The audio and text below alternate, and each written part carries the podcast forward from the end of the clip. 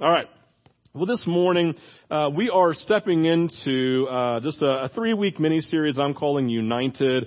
It's something I feel like God has really raised up in this season, and honestly, it's going to lead us very well into our fall campaign, which we're calling Seek First, as in Seek First the Kingdom from Matthew chapter six. And and so this morning, I want to kind of give you a heads up. This morning, all I'm doing is all I'm doing is this. I'm just kind of setting the table for the upcoming weeks, okay? So I'm not doing some deep dive into anything. I'm not going to do deep dive even theologically into anything. We're just going to kind of set the table around this idea of being a united people, the heart of God for unity, right? We're going to kind of dive into it this morning, name some pieces, and then we're going to look at 1 Corinthians chapter 10 at the very, excuse me, 1 Corinthians 1 verse 10 at the end of our morning, and then we're going to build for the next several weeks on that one verse, okay? So I invite you, I, I, I ask that you would come back over the upcoming weeks. I'm not going to be here next week. Jeremy Morris from Stonebridge Church is going to be here uh, next Sunday. AK is like, I'm so glad some of my dad's going to be here. Great. So good job, AK. But no, seriously, Jeremy's great. We love hearing Jeremy speak. He's going to be here because I'm moving, we're moving AK into Georgia Tech next weekend. And so, yes, you can pray for us in that and pray for her. She only makes great decisions by God's grace. No, so we're just praying. So we'll, we'll be gone next week. And so we'll speak for the following weeks after that. I'll be finishing up the last couple of weeks on United and it should be, hopefully it's good. Now I will say, and I want to be honest with you, as I, um, as in preparation for this message, like there was this kind of lingering feeling that I had that I wasn't really naming, wasn't really in tune with, but I woke up this morning and was walking downstairs to our basement just to kind of, to, to kind of refresh myself on the message for this morning. And, and it was the same feeling I'd been having for really the entire week. And so, I just kind of literally stopped on the way down in the basement and just stopped and said, Lord, what, what is this? And I felt like God spoke into the moment and said, Steve, I'm allowing you to feel the disinterest and disconnect that the body of Christ has around the things of my kingdom. And I felt the weight of that in the moment.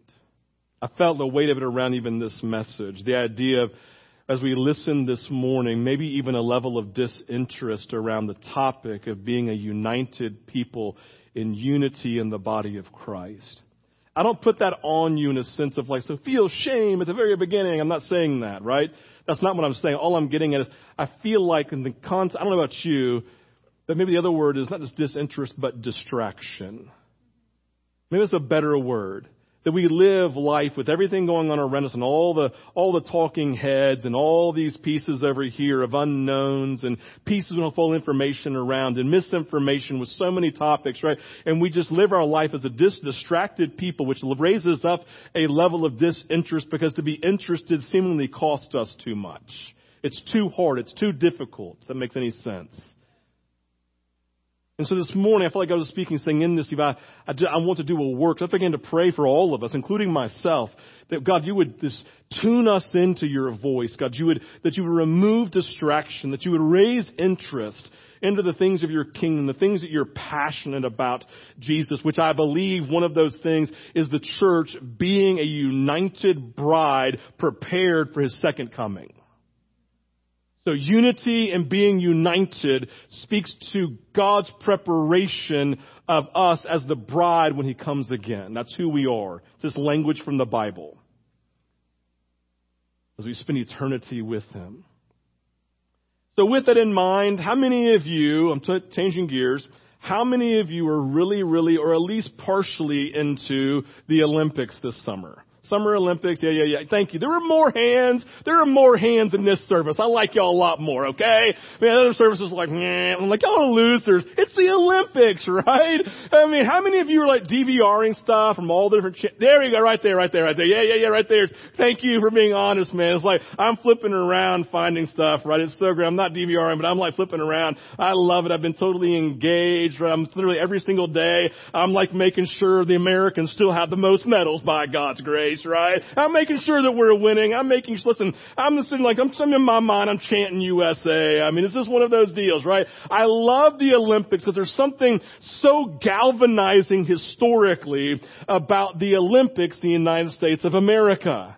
Right? You can throw out common names like Mary Lou Retton and Michael Phelps over here, right? Or Michael Johnson, the runners. Like all these names are FloJo, man. She's running. Like you know all these names, right? This year we got Caeleb Dressel, right? And that Felix girl, man, who just has all these medals. It's so beautiful, right? To watch and to see. And it's one of those things, it doesn't really matter, right? It doesn't really matter if you like sports. It doesn't really matter if you like judo or table tennis or archery. If you turn to the channel and it comes on, you're emotionally invested because you're a good American, right?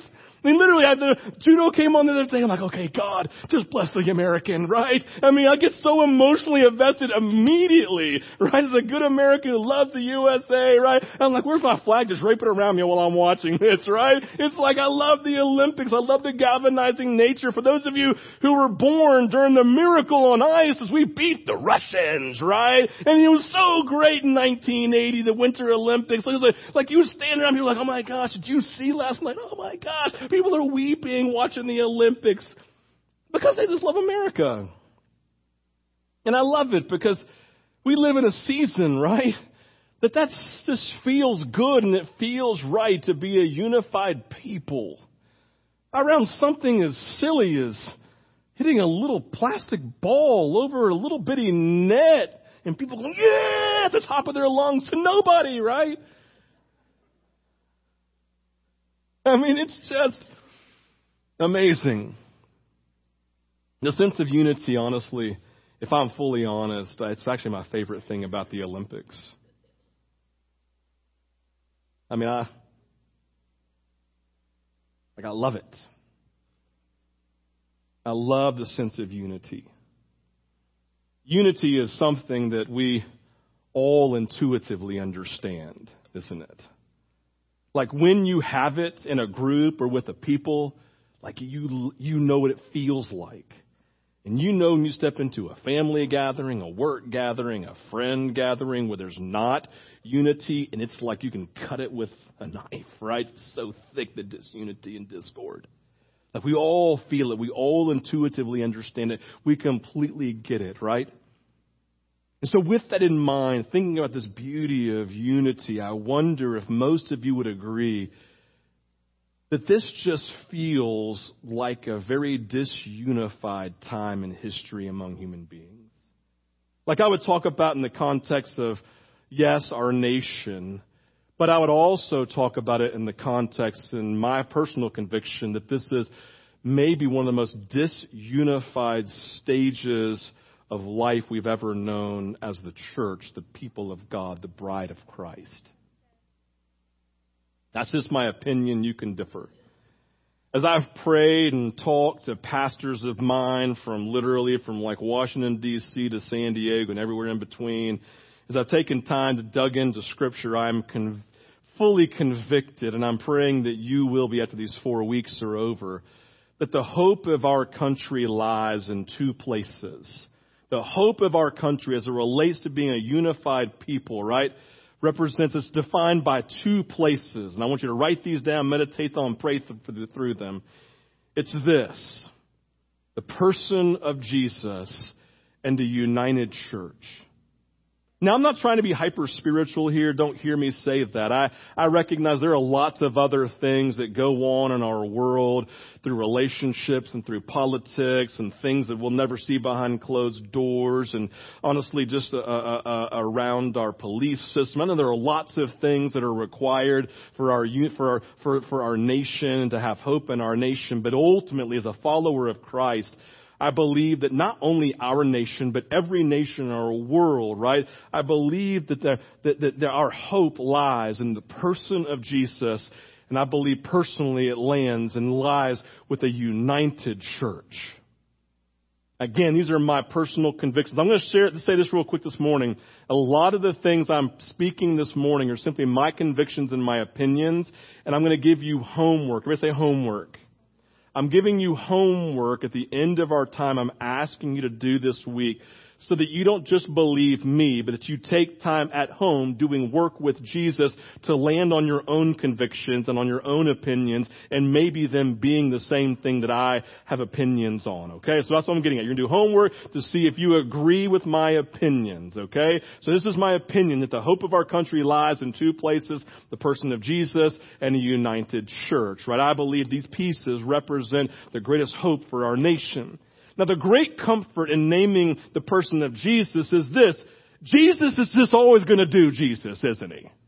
Like Jesus is just always going to do Jesus. Jesus is always going to be faithful. Jesus is always going to be kind. Jesus is, listen, this is a kingdom piece we're going to be diving into in the fall, and it's super important in understanding how I view the gospel of Jesus, okay? I believe that in Genesis 3, when sin entered the world, it broke a lot of things. Would you all agree with that? It broke a lot of things. So the good news of Jesus is that everything that was broken when sin entered the world through the cross and the good news, He wants to redeem all of those things and make what's broken whole. So that salvation of the lost, primary peace, those who are separated from God, it is social structures that are broken that he wants to bring justice to and redeem them. Don't get lost in the political word of social justice, please. Everyone pay attention. Please don't buy into this peace around social justice as being, oh, this political thing. No, there are social structures that the enemy stole and God now wants to redeem those pieces because everything that's been stolen by the enemy, He wants to redeem. So He's invested. Jesus will do Jesus and He will invest into all of these pieces that are broken and people who are hurting, right? God's to love the poor. He's to set people free spiritually. He's to invest into their lives. He's going to do these things. It's just who He is. Jesus can't help but be Jesus. And that fills me with confidence that I know at least one part of what's required for our nation to thrive and survive is Jesus doing Jesus, and He always does it, always has, and always will. There's confidence I have in that. But the second part I'm not quite as confident in, which is the united church. Or the church being united, right? Like, let's be honest, we're not always united, are we? We're not always united. Infighting, spiritual judgment, comparison and rivalries, our own personal insecurities that cause us to break relationship with people, maybe spiritual abuse from a leader, which is just rampant today in the church. Maybe it's just our pure laziness of not being willing to invest time into the things that God actually cares about. Maybe it's just we've given ourselves over to sin, which makes us completely useless in the body of Christ when sin has taken over our lives. And you all know the list could go on and on and on and on and on. I was going to give you a task this morning, but I just recognized you can just, I can just say it. I was going to say to you, hey, take 15 seconds and write five things down that are causing disunity and division in the church today. Go. And you go, oh, boom, boom, boom. I did it in 10 seconds. How fast can you do it? Right? No. Like it took me 10 seconds to write down at least five things. It took me 15 seconds or 30 seconds to write down about 10 things. Like we're living in this divided stage around some of these things that I've said and other things. I feel as if disunity in the season seems to be at an all time high. Or is it just me? Maybe I'm wrong. Maybe you all have differing opinions, and you can figure that out for yourselves, right? Like I've said in the last few months and speaking with all my church buddies locally and nationwide, it seems to be clear that people in church are more divided than ever before. I would encourage any, any podcast listeners in here, like just listen to podcasts.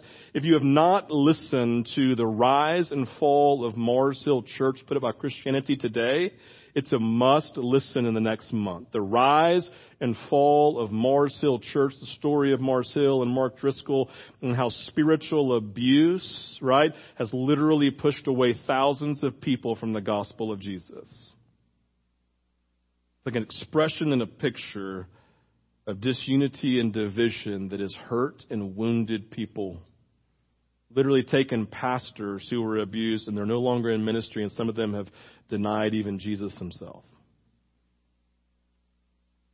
So here's how I really want to start this morning the issue of disunity in the church. Here's a question. It's be on the screen. Do you know who really loses when disunity wins? Do you know who really loses when disunity wins? Hear this prayer of Jesus from John chapter 17.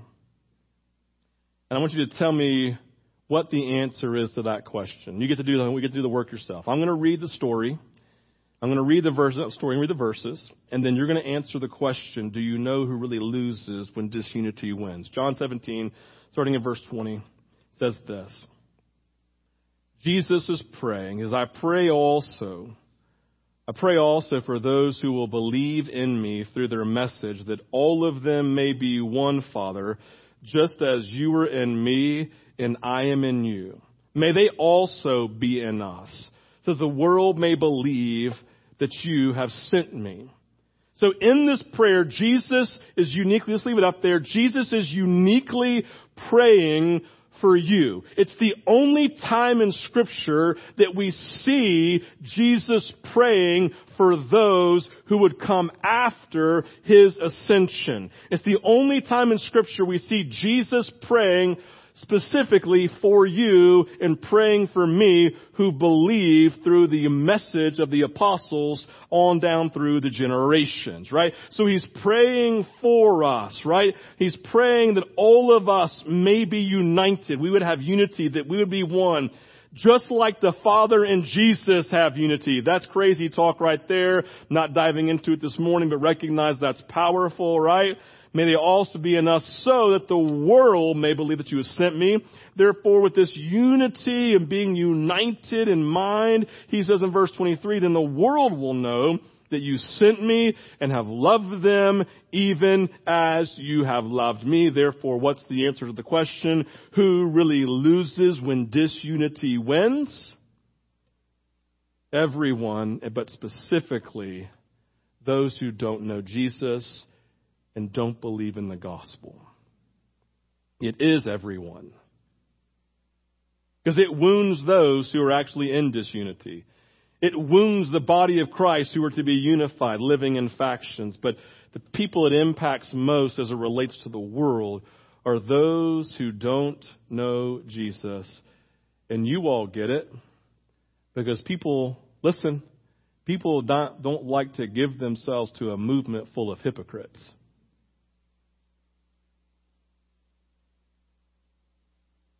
The heart of these verses tells us that our unity, being united, it leads to the world's belief in the gospel of the story of Jesus coming to earth as God, living as a human being, dying, and being resurrected and sending us His Spirit so that we could be empowered then to walk in unity which in turn means that our disunity will keep the world from believing the gospel of Jesus. You have to take something to its then logical conclusion, right?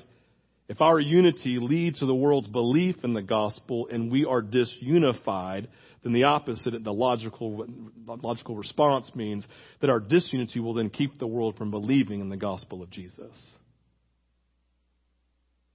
All of you know somebody who would use that language. The church is the reason they don't believe in Jesus. People who claim to be Christ followers are the reason they're not following Jesus today.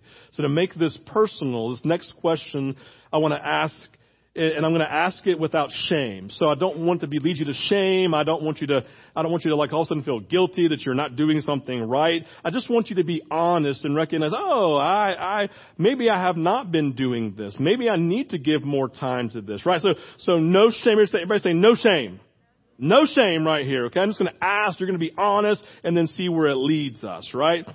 Here's the question. How important is it to you to fight for unity in the body of Christ? On an everyday basis, how often do you think about fighting for unity in the body of Christ. And the words that you use and the way that you communicate, the way that you live your life, how important is it? How much do you think about fighting for unity, pursuing unity in the body of Christ. Let me throw out some just some questions that I think through on a regular basis. This is not on the screen. These are just literally, I'm going to say this to you. These, this is a true statement right here. These questions I'm about to ask are naturally, naturally what I've given myself to in every single conversation I've had. And, and I've, I've failed sometimes, but I try to give myself to, and I'm in conversation with you. These are the conversations that I'm having in my own mind as I relate to you. Whether it's on the softball field, whether it's at vintage, whether it's at your house hanging out, whether it's me beating you in cornhole and something that we're doing right by God's grace, right? All about the Olympics and competition, right? No, whatever I'm doing, when I'm having conversations, these are the things that I think about. And I wonder if you do too. Because these are some of the questions you have to begin processing and thinking through if you're going to produce and build unity with people who are in your life. Here we go. How often do you think about unity, specifically in conversations with people with differing convictions and differing beliefs? Like, I don't mean um, Jesus isn't never, I'm not talking about like massive eternal issues. I just mean things that aren't required for salvation. What I mean by that is like the non-negotiable. I'm not I'm talking like person has differing opinions on. I mean, think about churches, divisions that have happened over stupid things like literally the color of the carpet people leave the church. I mean, like things in your life that aren't necessarily super important, like political, like political issues really are not that important to be honest with you because they're not eternal in nature. Some of them, most of them, right? How we view finances, all this kind of stuff, right? Like things that necessarily aren't eternal. Like, are you able to get in this conversation saying what's more important to me is the relationship than my own personal like belief structure and convictions around non-eternal issues, right? How often do you tell yourself Speak the truth in love today, Steve, so you don't needlessly hurt and offend people. Like y'all may not know this about me. How many of you ever taken the DISC personality test?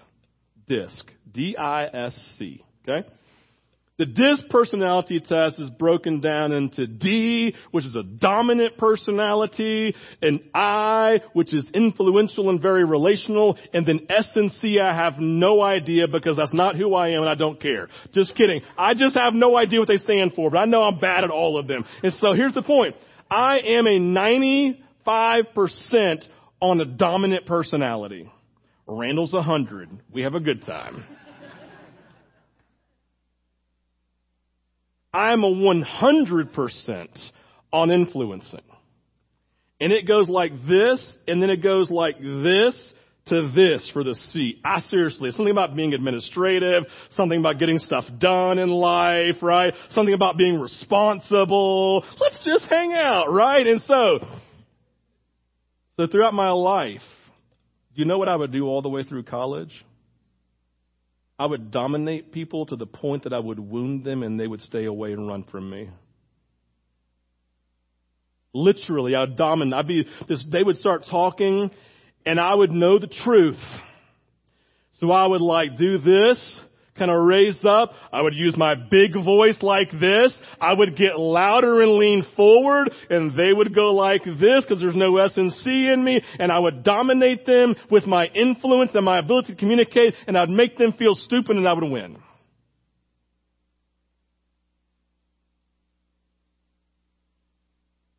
I wonder if people are not following Jesus because I just wasn't willing to speak the truth in love. Remember when Jesus, about Jesus, a smoldering wick he would not snuff out, a bruised reed he wouldn't break. He was defined by his tenderness in the way that he relates to the ones that he loves. Who does he love? Everybody. How often do you tell yourself to be careful how you act or talk to make sure you don't cause little ones to stumble. Again, be honest. How important is it to you? Do you have broken relationships in the last year? Have you owned up that you're partly to blame? Are there people who are not following Jesus today because of you? There's no shame in that. It's, we got to be honest. Literally, this uh, yesterday, Sarah doesn't even know this. I was, um, she's, uh, she's, she's back as, on her softball team at Mount Paran, right? Defending state champ.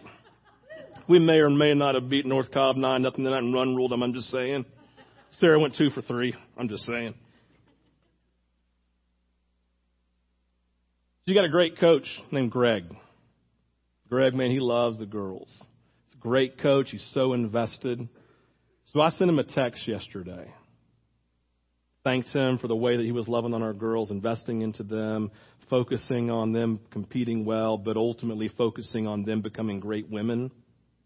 I wrote something else just about, hey, got a lot of drama on this team around parents. Sorry about the North Cobb reference over here. I apologize, right? He's a coach at North Ball, North Cobb, excuse me. He's literally on the softball team for junior varsity, JV. and just speaking facts and just speaking honestly, all right, guys? Now, third part of my text, this is what I'm going to read it to you. As a parent,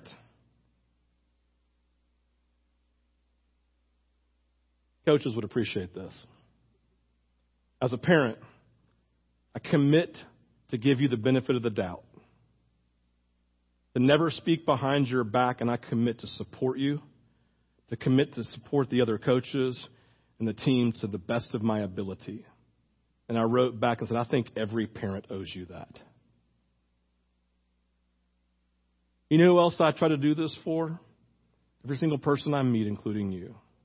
I commit to you to give you the benefit of the doubt in your struggles. I commit to never, and I've committed all the way along to Jesus, never speak behind your back, and I've committed to support you. And everybody else, and your spouse, and your kids, and your life, I think you all know I love your kids like my own. I think you deserve that. But I'll be honest with you. Every church leader, including myself, deserves that back from you. Not to make it about me, I'm saying we owe that to one another because that's what it means to be united.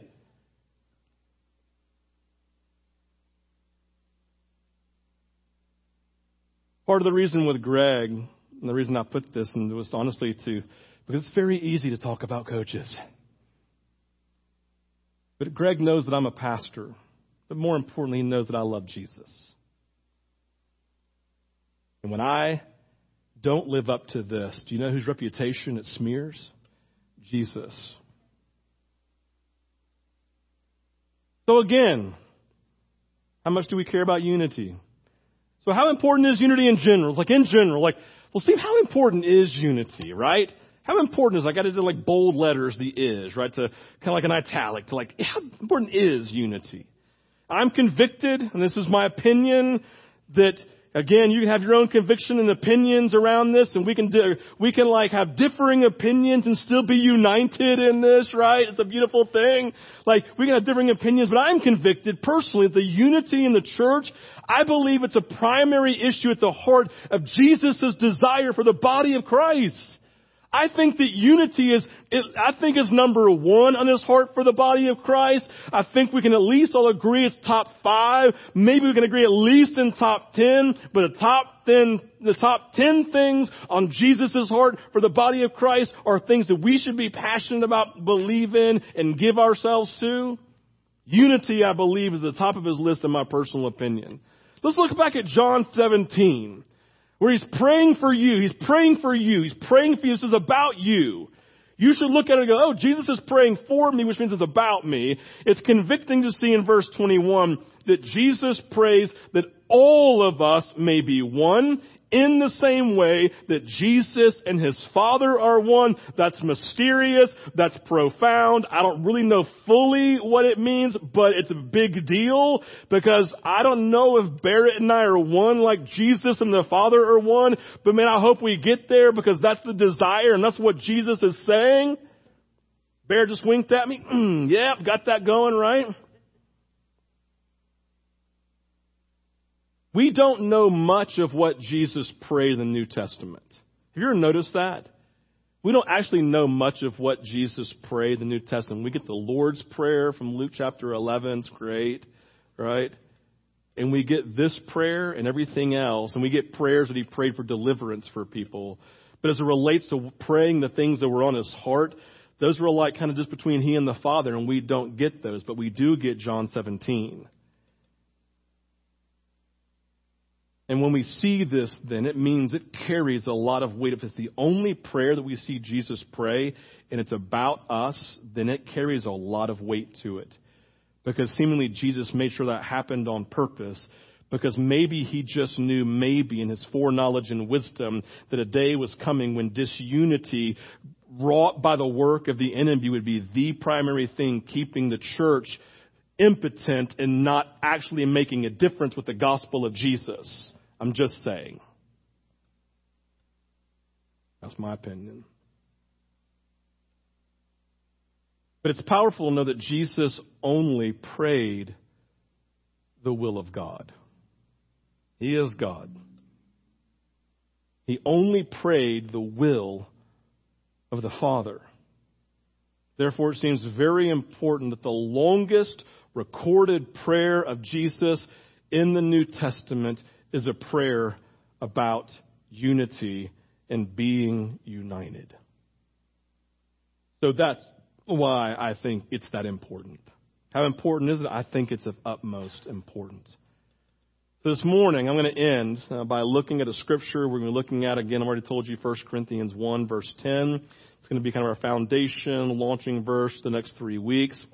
But this morning I want to single out, just in light of everything we've been talking about, this is one verse, and I'm going to kind of give you just some pieces, and I'm going to give you your homework.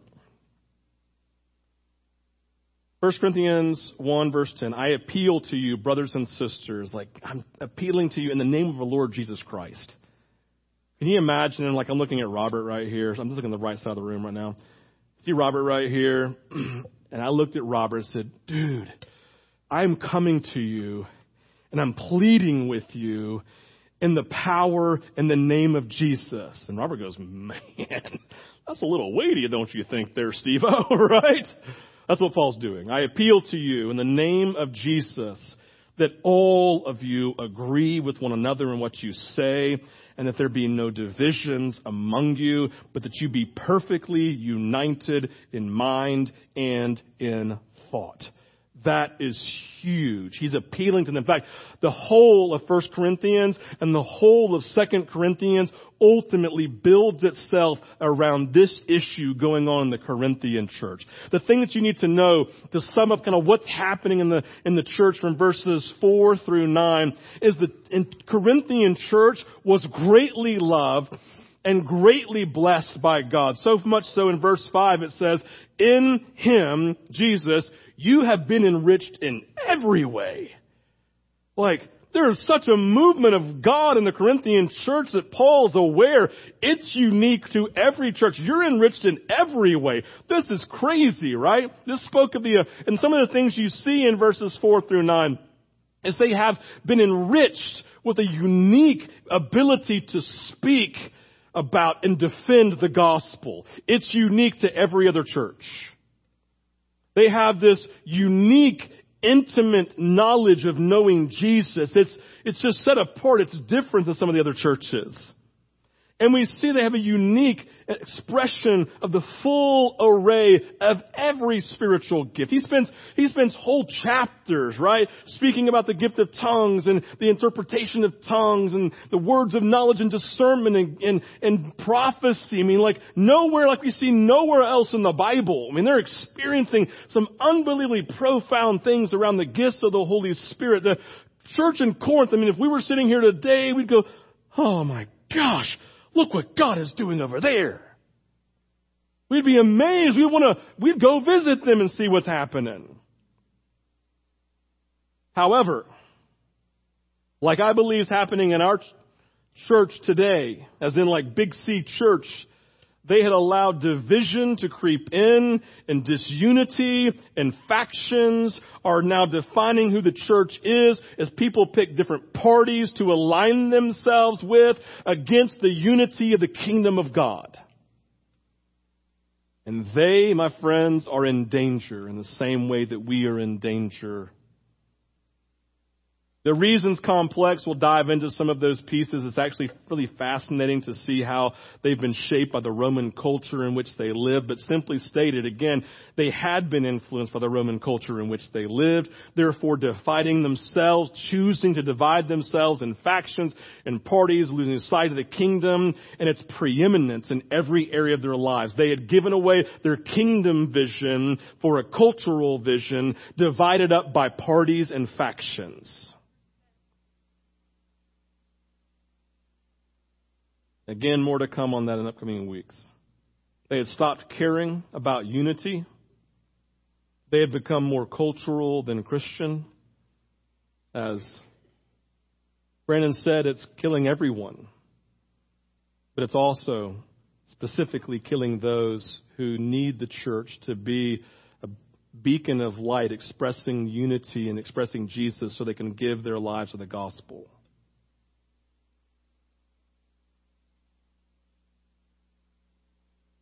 Our disunity in the church massively impacts the message of the gospel for those who don't have it. Here we go. Invite our worship team to come forward to end. I invite you to pull out your phones. I'm going to have you take a picture of your homework. You're going to hold each other accountable. I have all of your phone numbers. I'm going to call each of you this week and make sure you've done it.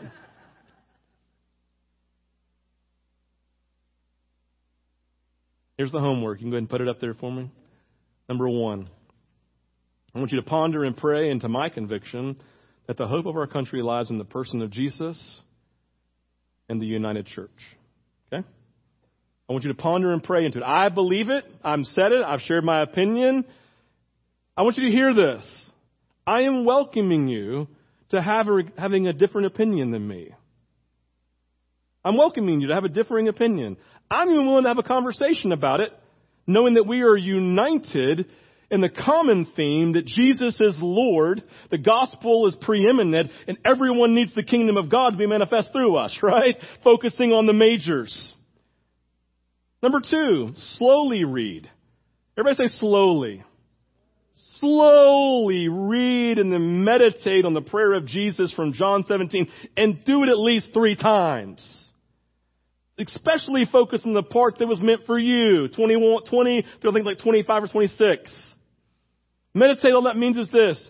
You put the words out there, you read them, and then you and Jesus, like with his arm around you, says, let's just think about these words for a minute and meditate and focus on them until they actually begin to shape us and shift us into who God wants us to be. Meditation is not a bad word. It's a biblical word where we look at the things that Jesus cares about so long it changes us into how Jesus thinks about them. Okay? Number three, just be honest with yourself. How important is it to you to fight for unity in the body of Christ? Do you think about it very often? Do you live your life gauged by those statements that I made that kind of, that I live by as it relates to unity and relationships with people? And if not, just say, oh God, yeah, would you awaken this conviction? That's what I'm looking for. I can speak till I'm blue in the face about theology, but if you've never been awake, listen, I can speak all day long so I'm blue in the face about theology, but if you don't have a conviction that it's important, it won't mean anything to you. Number four, look at 1 Corinthians 1.10. Or excuse me, looking at 1 Corinthians 1.10, how do you think culture has negatively divided us into factions and parties and kept us going from going, kept us from going after unity as a primary call? Just take a picture of it and look at it. Basically, how, how has culture negatively impacted our unity and brought about disunity? I'm going to throw out one of the things that was on my list of 10 that I created, excuse me, my list of 8 that I created in 30 seconds, okay? I'm about to name something that is not a political statement. In fact, it has nothing to do with politics. Two years ago, you never would have thought about this as being anything that would be brought up into a political conversation whatsoever. But somehow things have changed and it's crazy because it's not political. It's just a mask. Right? They're all sorts of different colors. They have some like team logos on them now, right? They're not political whatsoever. They're just masks. And so I wonder in the context of masks, there's a question I asked myself. And I asked it in front of Jesus. Huh. I wonder if Jesus thinks it's okay with people separating from other believers because of a mask. I wonder if Jesus is okay with people separating themselves from an entire body of believers over a mask which is not eternal, has nothing to do with salvation, and that I don't think Jesus really thinks about very much. This is my personal opinion. You're more than welcome to differ. And I just look at it and go, I wonder if Jesus is okay with, let's just say, 10% of congregations separating themselves from people they've been in relationship with sometimes for 20 years over a mask. Hmm. That's a tough one, Jesus. I'm just throwing out an hypothesis of things that you have to look at 1 Corinthians 10 and name specific things that right now are separating believers from other believers and they're putting themselves in certain parties in different factions. You get your mask faction and your no mask faction over here and they're at odds with one another and can't even do life together. Do you find Jesus in that? It's just my opinion. Some of you obviously have your own. These are things you're praying into and, and talking to Jesus about very specific things. All right. Bring the lights down. Here goes our prayer time this morning. Ministry teams, you can go ahead and come forward.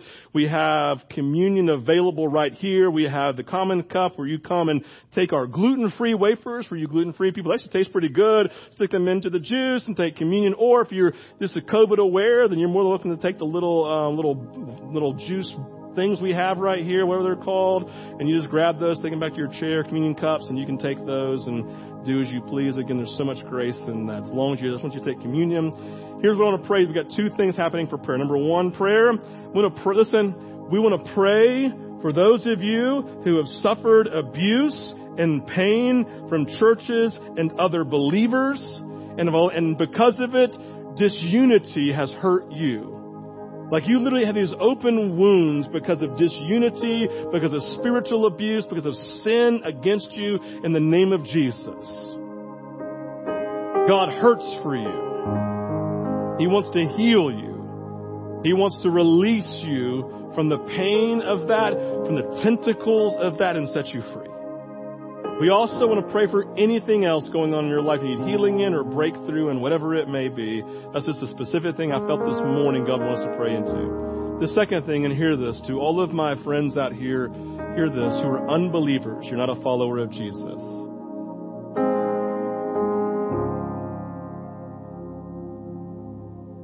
I just want to say, I want to say on behalf of Jesus and behalf of the church, I'm sorry I'm authentically sorry for the way that we of the church have misrepresented Jesus. That's on us. Jesus is amazing. Jesus is kind. Jesus is loving. Jesus is for you. Jesus has plans and purposes for your life. Jesus wants to be in relationship with you. That's why he came to earth. It's the good, that's what we call the good news. Jesus came to earth so people like you and me who were naturally separated from him because of sin or disobedience in our life, well, he came and died, washed that, those, those things away. If you just simply believe that he is good and kind and loving, he died for you, he wants to live with you for eternity. But I'm sorry the church has misrepresented him so bad and made him look like somebody he's not. That's on us, and we apologize. If you'd like to know him this morning, I'll be sitting in the front row. I'd just love to introduce you to Jesus, talk to you about it, see where it goes. So, Jesus, we do pray this morning as we do now come into this time of worship and prayer that God, you would, you would just do you. That you would lead people, direct people, that you would convict them of what's true and what's false.